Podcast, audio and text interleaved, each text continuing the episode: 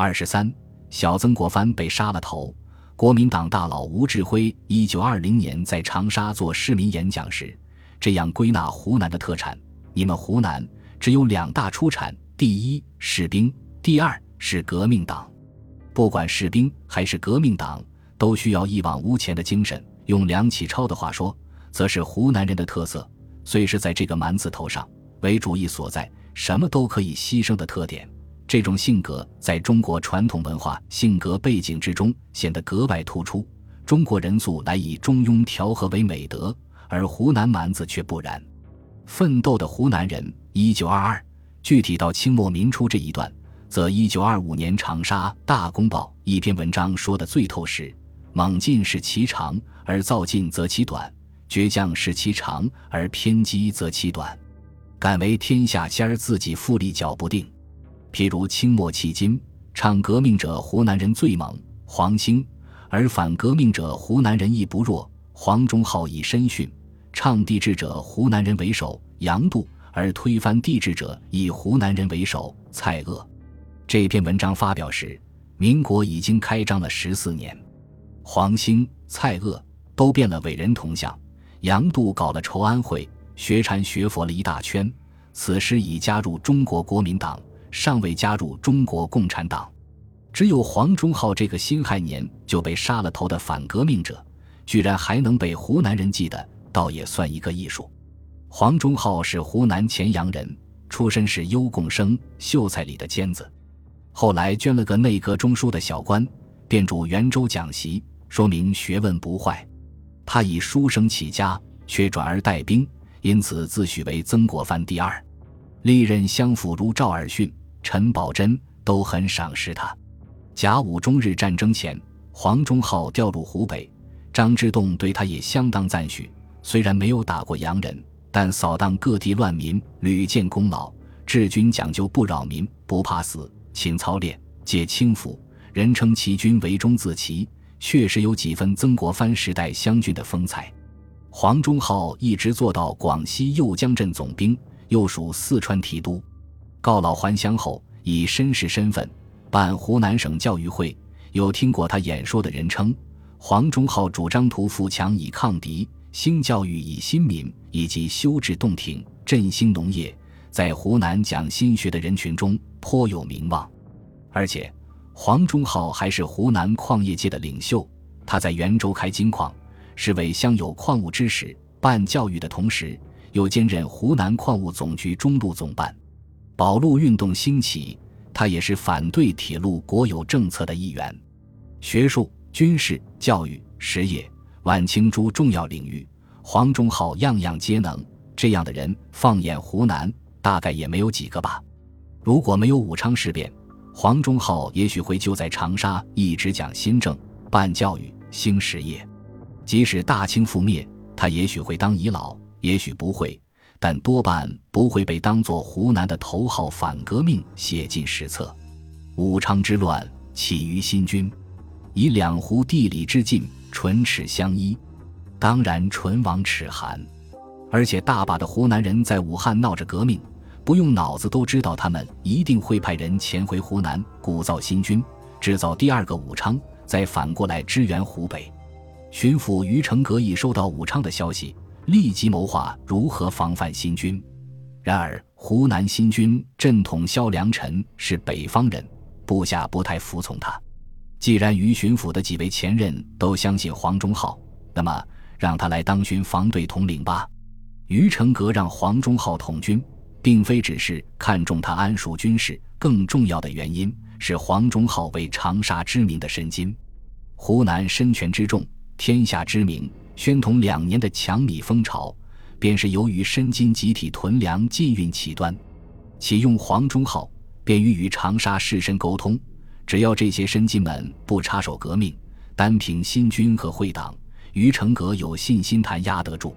黄忠浩本来已经计划当年去日本游历，如今被于成格强留下来统领巡防队，他确实很能帮于成格的忙，打算把新军打散，分配到湘西等地。让地方武装牵制他们，在吊京汉著称的镇干兵来过长沙，长沙申金也很买黄忠浩的账。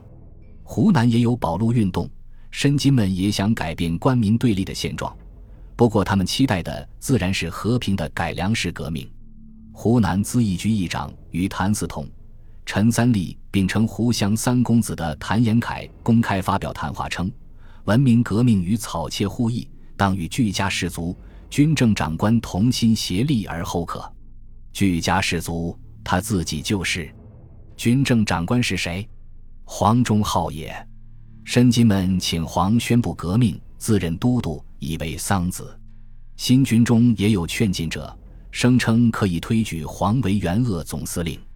据说黄忠浩对于众申金革命的提议，也并非全部动心。他派出一名亲信往汉口前线打听战事消息。有人说，如果民军能占领武胜关，扼住南北交汇要道，说明清廷大势已去。那他也不妨采纳众申推挽之意，实行革命。然后武昌事变四天过去了，黄忠浩得到汉口电报，称清军大举南下，武胜关安然无恙。于是他改变了暧昧的姿态，忽然以曾文正公自居。他的幕僚也自称左文襄公，这是要替大清守住湖南这片要冲，预备当中兴名将了。即使不成功，也要为清廷尽忠。但也有人说。黄忠浩从来没有动摇过，连谭延闿亲自去暗示他，他的回答也是“军事无可为，故造之之，夜受任矣，故不能息死，以复素心。”后来有人作传说黄福英就说“甘效于忠”，就是指的这一点。至于黄忠浩为什么被杀，又有另外一种说法。据称，咨议局已经内定推举黄忠浩为湖南光复后的新都督，可是。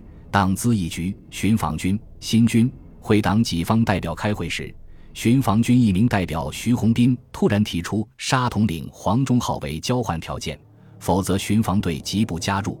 咨议局方面只好勉强答应。谭延闿相信这个说法，他后来回忆说，黄忠浩治军甚严，而且非常自信。有一次，谭延闿到黄府拜访，黄忠浩大谈治军严整。士卒绝不敢有二心。说着话，指着阶下一名随从：“这个人的哥哥就是被我杀的。大人看他还不老老实实跟着我吗？”谭延闿劝他多加小心，黄忠浩反而笑谈书生哉。被黄忠浩指着的这名随从，就是巡防军代表徐宏斌。十月二十二日，长沙新军攻破府台衙门，发现于成阁换了便服，正准备逃跑。咨议局推举出的两位绅士黄义求、常志当即上前劝说：“今日之事，县台还不知道吗？我们特来恭请县台到军政府去办事。”于成阁惊问：“军政府在哪里？”黄义求说：“在咨议局。”于成阁很犹疑，道：“这又怎么对得皇上起呢？”常志冷笑一声：“什么皇上？是一个这样长的小孩子，他晓得什么？”说着，用手比了比一尺左右的长度。接着，黄义求与常志力劝于成阁出来主持大局，还以黎元洪为例说服他。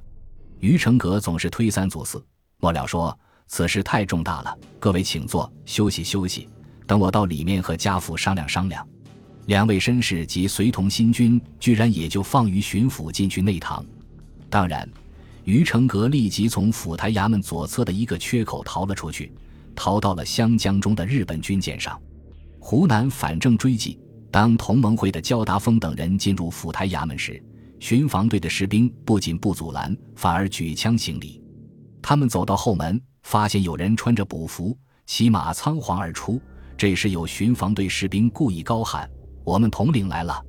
顿时一群新军会党一拥而上，将之刺于马下。那人大叫：“我不是黄忠浩！”我不是黄忠浩，哪里有人听他？一径推到天心阁的城楼上斩首。在绑缚推搡的过程中，就有人用拳击黄，有人打黄的耳光，还有人用刺刀在黄身上乱刺。这些根本不认识黄忠浩的士兵，何来那么大的仇恨？是公仇还是私怨？不得而知。黄忠浩被绑送到城楼上，已经只剩了半条命。再被砍下头颅，悬在城门上示众。后来为黄忠浩坐过船的湘潭人罗飞军，听说黄被杀的消息，特意赶到城墙下去看，不想碰见了一个老头子，在那里望着城楼上的首级哭里，问他是谁，答说是黄忠浩当年在广西带兵的部下。罗非军听老头子讲，黄总兵在广西从不贪一文军饷，不收一文贿赂，打仗冲锋在前，万死不辞，可以说军人中的典范。湖南军政府当天的布告里有兵不血刃、伤民交欢之语，这可以算是事实。光复当日，整个长沙才死了四个人，都是清廷不肯投降的官吏。黄忠浩是其中位置最高者，其实他与于成格一样，本可以不死而走。造化如此，从可能的湖南都督到悬于城楼的头颅，黄忠浩证明了湖南人的倔强。本集播放完毕，感谢您的收听，喜欢请订阅加关注，主页有更多精彩内容。